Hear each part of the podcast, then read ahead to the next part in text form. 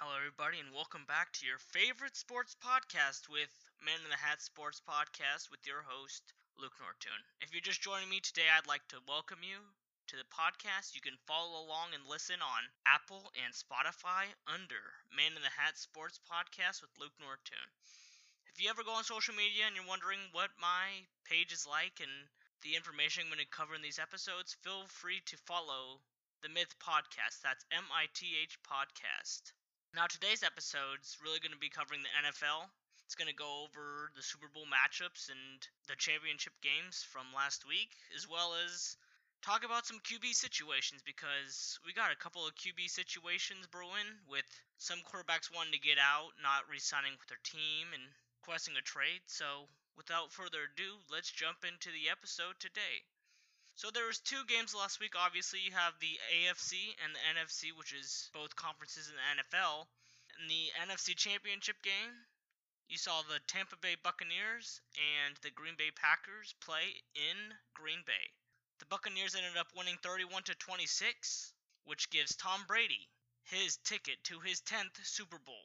It is also the first team to go home for the Super Bowl. Out of the 55 Super Bowls that have happened, this is the first time a team has taken themselves to their own stadium for the Super Bowl. Tom Brady's old as time, he's 43 years old, still getting it done. And here's some of the reasons why the Buccaneers beat the Packers. The Buccaneers defense played superb in that game. They sacked Aaron Rodgers a total of five times, and also the Tampa Bay Buccaneers offense went off at timely times. For instance, Tampa Bay scored a touchdown with one second left in the first half to Scotty Miller to give themselves a lead 21 to 10. Tom Brady played okay. He had 3 touchdowns but also threw 3 interceptions, but those picks were in the second half and it almost was too little too late for the Packers to come back and honestly, Packers kind of kicked themselves in the foot by making a decision that came back to haunt them. On a fourth down play, instead of going for it, they kicked a field goal when they were down 31 to 23 with only 2 minutes left to play in the game. Obviously, you're only down by eight, and so if you get a touchdown and get the two point conversion, you're tied. But head coach Matt LaFleur goes for the field goal, and that obviously comes back to kick him in the butt. The Buccaneers got the ball back, kind of just ran out the clock, had a couple of penalties against the Packers, which led them to lose that game. Now on the AFC side, we have the Kansas City Chiefs and the Buffalo Bills. Buffalo Bills ended up losing this game 38 to 24. I wanted the Bills to win this game, but not really surprised that they lost. Kansas City by far is the better team here. Bills actually led 9 0 in the first quarter, but Chiefs came back and took over that game for sure. Ended up scoring 21 straight points after going down 9 0. Obviously, that's a pretty good way to answer, and Bills didn't really get it done.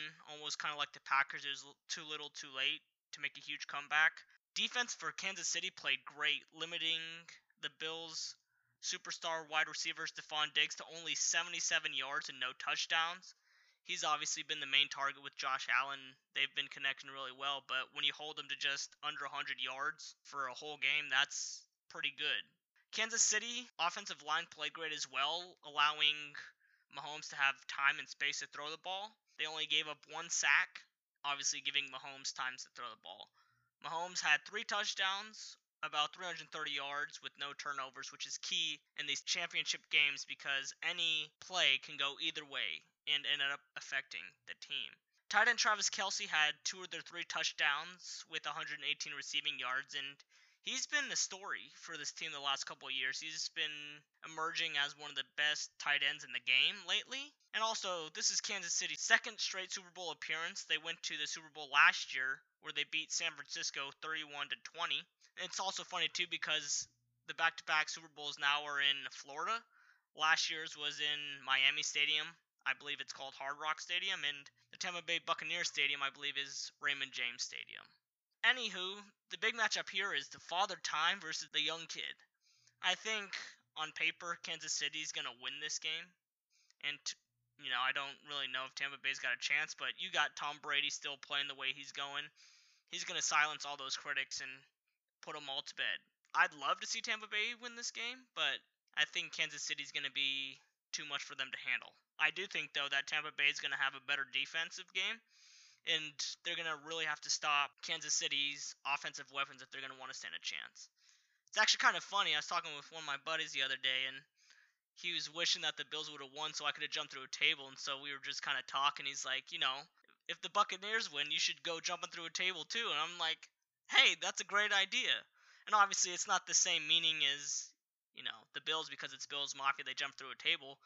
But it would still give me an excuse to jump through that plastic table. So shout out to my friend Tyler for for giving me that idea. If Tampa Bay wins, I will be jumping through a plastic table. And now before I get into my main point of the day, let's jump into today's hat. The hat of the day is brought to you by the Sacramento Kings. And now this hat's a little bit more personal to me. I just moved up to Sacramento about a couple months ago. I moved in November. I started a new job just maybe 30 minutes outside of Sacramento. It's called Yuba College. I'm the equipment manager there. I handle their nine sports. Obviously, things are quiet right now with COVID and things like that. We've opted out of some sports. So it's been really an interesting transition. But anywho, the Sacramento Kings hat, it's one of their city editions hat, I believe from maybe a year or two ago. It's a red primary with Sac Town written across in white lettering and blue outline. Now I'm not the biggest Kings fan and just kind of hat to rep the area, but honestly, once the NBA allows fans back, you know, I'm gonna maybe go down to watch some Kings game because it's maybe only less than 30 minutes to go over there. And there you have it. There's today's hat.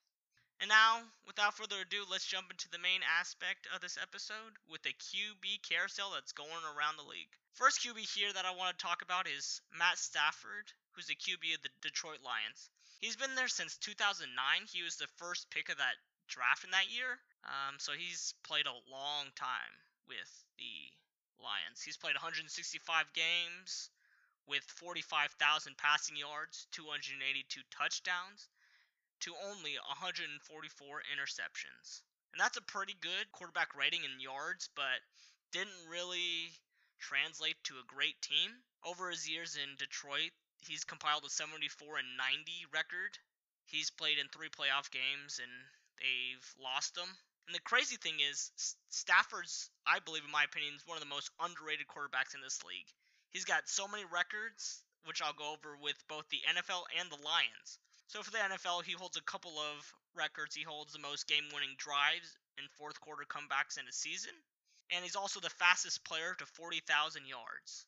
And that's pretty crazy if he's doing with the team that's gone 74 and 90 the last 10 or so years, and he's still able to be a consistent quarterback. And Now, on the other side, you got the Lions and their franchise records. He leads them in pass completions with almost 4,000 and passing yards, which he's got the 45,000. I believe, honestly, though, the Lions have been wasting his career. They've been known to do this over time with the stars they've gotten over the years. For instance, Calvin Johnson who leads the team in receiving yards and touchdowns. It's been a weapon for Matthew Stafford when they played together. It's a great duo to watch. And also one of the best running backs in the league. I mean, he played a long time ago, but um, Barry Sanders played for the Lions as well. And it's sad to see them waste so many careers. And between the three of those players, they only had a combined 11 playoff games. Ended up losing all of them except for one. And that's pretty crazy for this team. It's sad, really, with those players. But obviously, that doesn't leave any shortage of teams who are interested in Stafford. Obviously, his record is not that great, but I don't think most teams care about that. It's about his play. And doing some research, over a third of the league is interested and could really help the Lions find some key players and pieces that could help them get better as they're kind of going through a rebuild. They're hired a new coach and all that fun stuff. So here's some of the teams that are interested in Stafford. You got from the Colts because QB Rivers just retired, could be a good option for them. Patriots, kind of the same thing, just parted ways with Cam Newton. Denver Broncos is interesting. Obviously, I'm a huge Denver Broncos fan. Always have been since I've started following football. They've really needed help with the QB position since really I think when Peyton Manning left in 2015 when he won the Super Bowl with them. Obviously, Drew Lock's played for a couple years. He's not terrible, but I don't think he's your prime time career building quarterback. And lastly, you got the 49ers. They could end up parting ways with Jimmy Garoppolo, really hasn't been playing too great. Could also help the team save some cap space. And now on the other side, we have Deshaun Watson. I've kind of touched on him a couple episodes ago. Came out today, he officially wanted a trade from the team. He's 28 and 25 as a quarterback, and they had a 4 and 12 record this season. They hired a new coach this year, just actually the other day, in David Culley from the Baltimore Ravens, who was previously their passing game coordinator. Deshaun Watson's had a pretty good career in Houston after being drafted in 2017. His best seasons came in 2018 and 2019, where he made the playoffs in both of them. He compiled a 21 and 10 record over those two seasons and a 1 and 2 playoff record. So that's actually pretty good for him. Obviously, this last season was a straw for him. Played really poorly. The team around him did, but he himself had a fantastic season. And if you listen to that episode, I kind of go into that. You know, obviously, he's frustrated with lack of inclusion on big hires and even giving his own picks who he'd like to see to be hired. But, you know, you're going to ruin your relationship with arguably one of the most important positions don't know if I really feel bad for the Texans. They kind of screwed up themselves there. But anywho, you know, some of the trade destinations here, you got some of the same teams the Patriots, the Dolphins, 49ers, and the Jets, and the Washington football team. Don't really know where he's going to end up. I heard the Dolphins is a big one being traded with Tua. Be interesting to see where these two quarterbacks end up in the next couple of weeks. And that's going to be the information I got for you today kind of just talking about some football news and keeping you up to date with some interesting news with the quarterback situations. Thank you, as always, as listening to this podcast. You can follow me on Spotify and Apple Podcasts under Man in the Hat Sports Podcast, and on Instagram under The Myth Podcast. Thank you for joining me, and I'll see you next time on the Man in the Hat Sports Podcast.